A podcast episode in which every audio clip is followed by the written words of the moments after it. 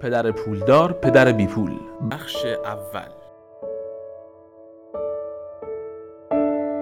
مقدمه. نیازی وجود دارد. آیا مدرسه بچه ها را برای دنیای حقیقی آماده می کند؟ والدینم به من می گفتند اگر خوب درس بخوانی و نمره های خوب بگیری شغلی با درآمد بالا و مزایای بسیار پیدا خواهی کرد. هدف آنها در زندگی این بود که برای من و خواهر بزرگترم امکان تحصیلات دانشگاهی فراهم کنند.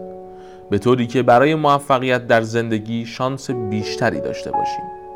سرانجام هنگامی که با درجه ممتاز مدرک تحصیلی خود را نزدیک به سطح عالی کلاس در سال 1976 در رشته حسابداری از دانشگاه ایالتی فلوریدا دریافت نمودم آنان به هدف خود رسیده بودند.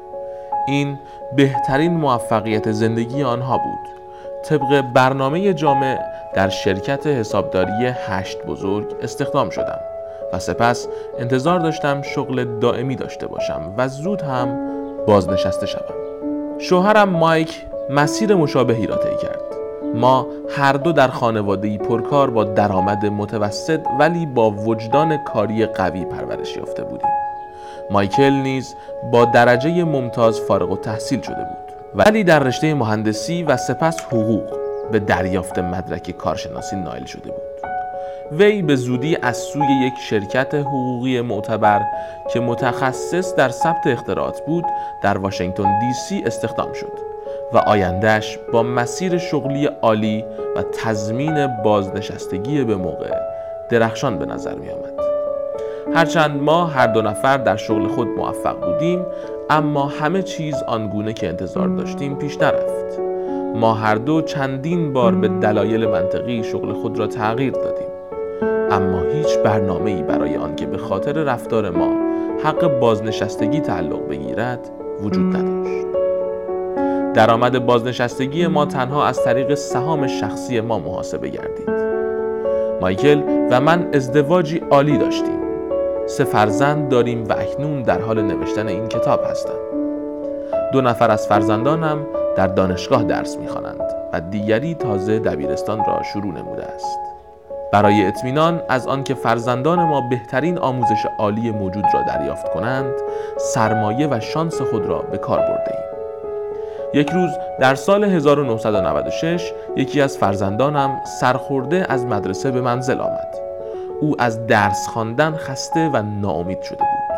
با اعتراض گفت چرا باید وقت خود را صرف خواندن مطالبی کنم که در زندگی واقعی هرگز از آنها استفاده نخواهم نمود؟ بدون تعمل جواب دادم زیرا اگر نمره های خوب نگیری نمی‌توانی به دانشگاه بروی. او پاسخ داد می‌خواهم بدون آنکه به دانشگاه بروم پولدار شوم. با دردی از ترس و نگرانی مادرانه جواب دادم اگر تحصیلات دانشگاهی نداشته باشی شغل خوبی نخواهی داشت. و اگر شغل خوبی نداشته باشی با چه نقش و برنامه ای می‌خواهی ثروتمند شوی؟ پسرم پوزخندی زد و با ملالت ملایمی سرش را به آهستگی تکان داد. قبلا هم چند مرتبه این گفتگو را داشته بودیم. او سرش را پایین آورد و چشمانش را بست. کلمات مهربانه و مادرانه من بار دیگر به گوش ناپذیرای او سرازیر شدند. با وجود زیرکی و لجاجت همیشه مرد جوان با تربیت و با ادبی بود. او شروع کرد مامان این دفعه نوبت من بود که به سخنرانی گوش دهم. با زمان پیش برو. به اطراف خودت نگاه کن. ثروتمندترین آدم ها به دلیل تحصیلات خودشون پولدار نشدن. به مایکل جردن بسکتبالیست امریکایی و مدونا خواننده امریکایی نگاه کنید. حتی بیل گیتس که دانشگاه هاروارد رو رها کرد مایکروسافت رو تأسیس نمود. او اکنون ثروتمندترین مرد امریکا می باشد و هنوز در دوران سی سالگی خودش است. یک بازیکن بیسبال سالی چهار میلیون دلار درآمد دارد اگرچه به او برچسب عقب مانده ذهنی می‌زنند. سکوتی طولانی میان ما برقرار شد. نور کمرنگی بر من میتابید. داشتم به پسرم همان پندی را می‌دادم که والدینم به من داده بودند. دنیای اطراف ما تغییر کرده است اما نصیحت ها تغییر نکردند. دیگر خوب درس خواندن و کسب نمره خوب موفقیت را تضمین نمی کند و به نظر هیچ کس بجز فرزندان ما به این امر توجه نمی کند او ادامه داد مامان من نمی‌خوام به اندازه شما و پدرم کار کنم. شما پول فراوونی به دست آوردید. ما تو منزل بزرگی با لوازم بسیار زیاد زندگی می‌کنیم. اگر از نصیحت شما پیروی کنم من هم عاقبت مثل شما میشم. با کار کردن بیشتر فقط مالیات بیشتری می‌پردازیم و بدهیمون تموم میشه. هیچ امنیت شغلی وجود نداره. من همه چیز رو درباره تعدیل نیروها و کوچیک کردن شرکت ها می‌دونم. همچنین می‌دونم که درآمد فارغ و تحصیلای دانشگاه ها امروز کمتر از زمانیه که شما فارغ و تحصیل شدید. به پزشکا نگاه کنید. اونها مثل قبل درآمد خیلی زیادی ندارند. می‌دونم که نمی‌تونم به تأمین اجتماعی یا حقوق بازنشستگی شرکت ها تو دوره بازنشستگی تکیه کنم. من به پاسخهای جدیدی نیاز دارم. حق با او بود. ما هر دو به پاسخهای جدید نیاز داریم.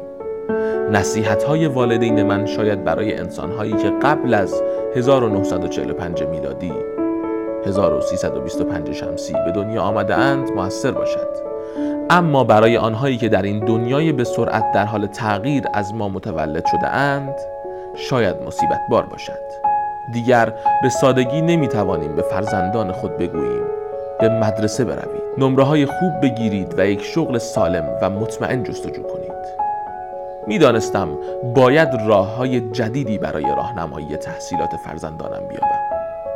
به عنوان یک مادر و همچنین یک حسابدار نگران کمبود هزینه های اضافی تحصیل فرزندانم در مدرسه بودم.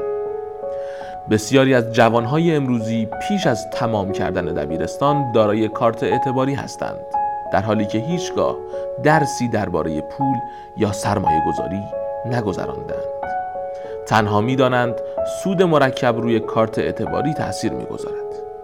از کنار آن ساده عبور نکنیم. بدون سواد مالی و آگاهی از چگونگی تاثیرگذاری پول آنها آماده رویارویی با دنیایی نیستند که در انتظارشان می باشد دنیایی که در آن خرج کردن تأکیدی بر پسنداز است. هنگامی که پسر بزرگ من در سال اول دانشکده به دلیل بدهی از کارت اعتباری ناامید شد نه تنها به او کمک کردم تا کارت اعتباری خود را از بین ببرد بلکه به جستجوی برنامه ای رفتم تا به فرزندانم کمک کنم که موضوعهای مالی را فرا بگیرند.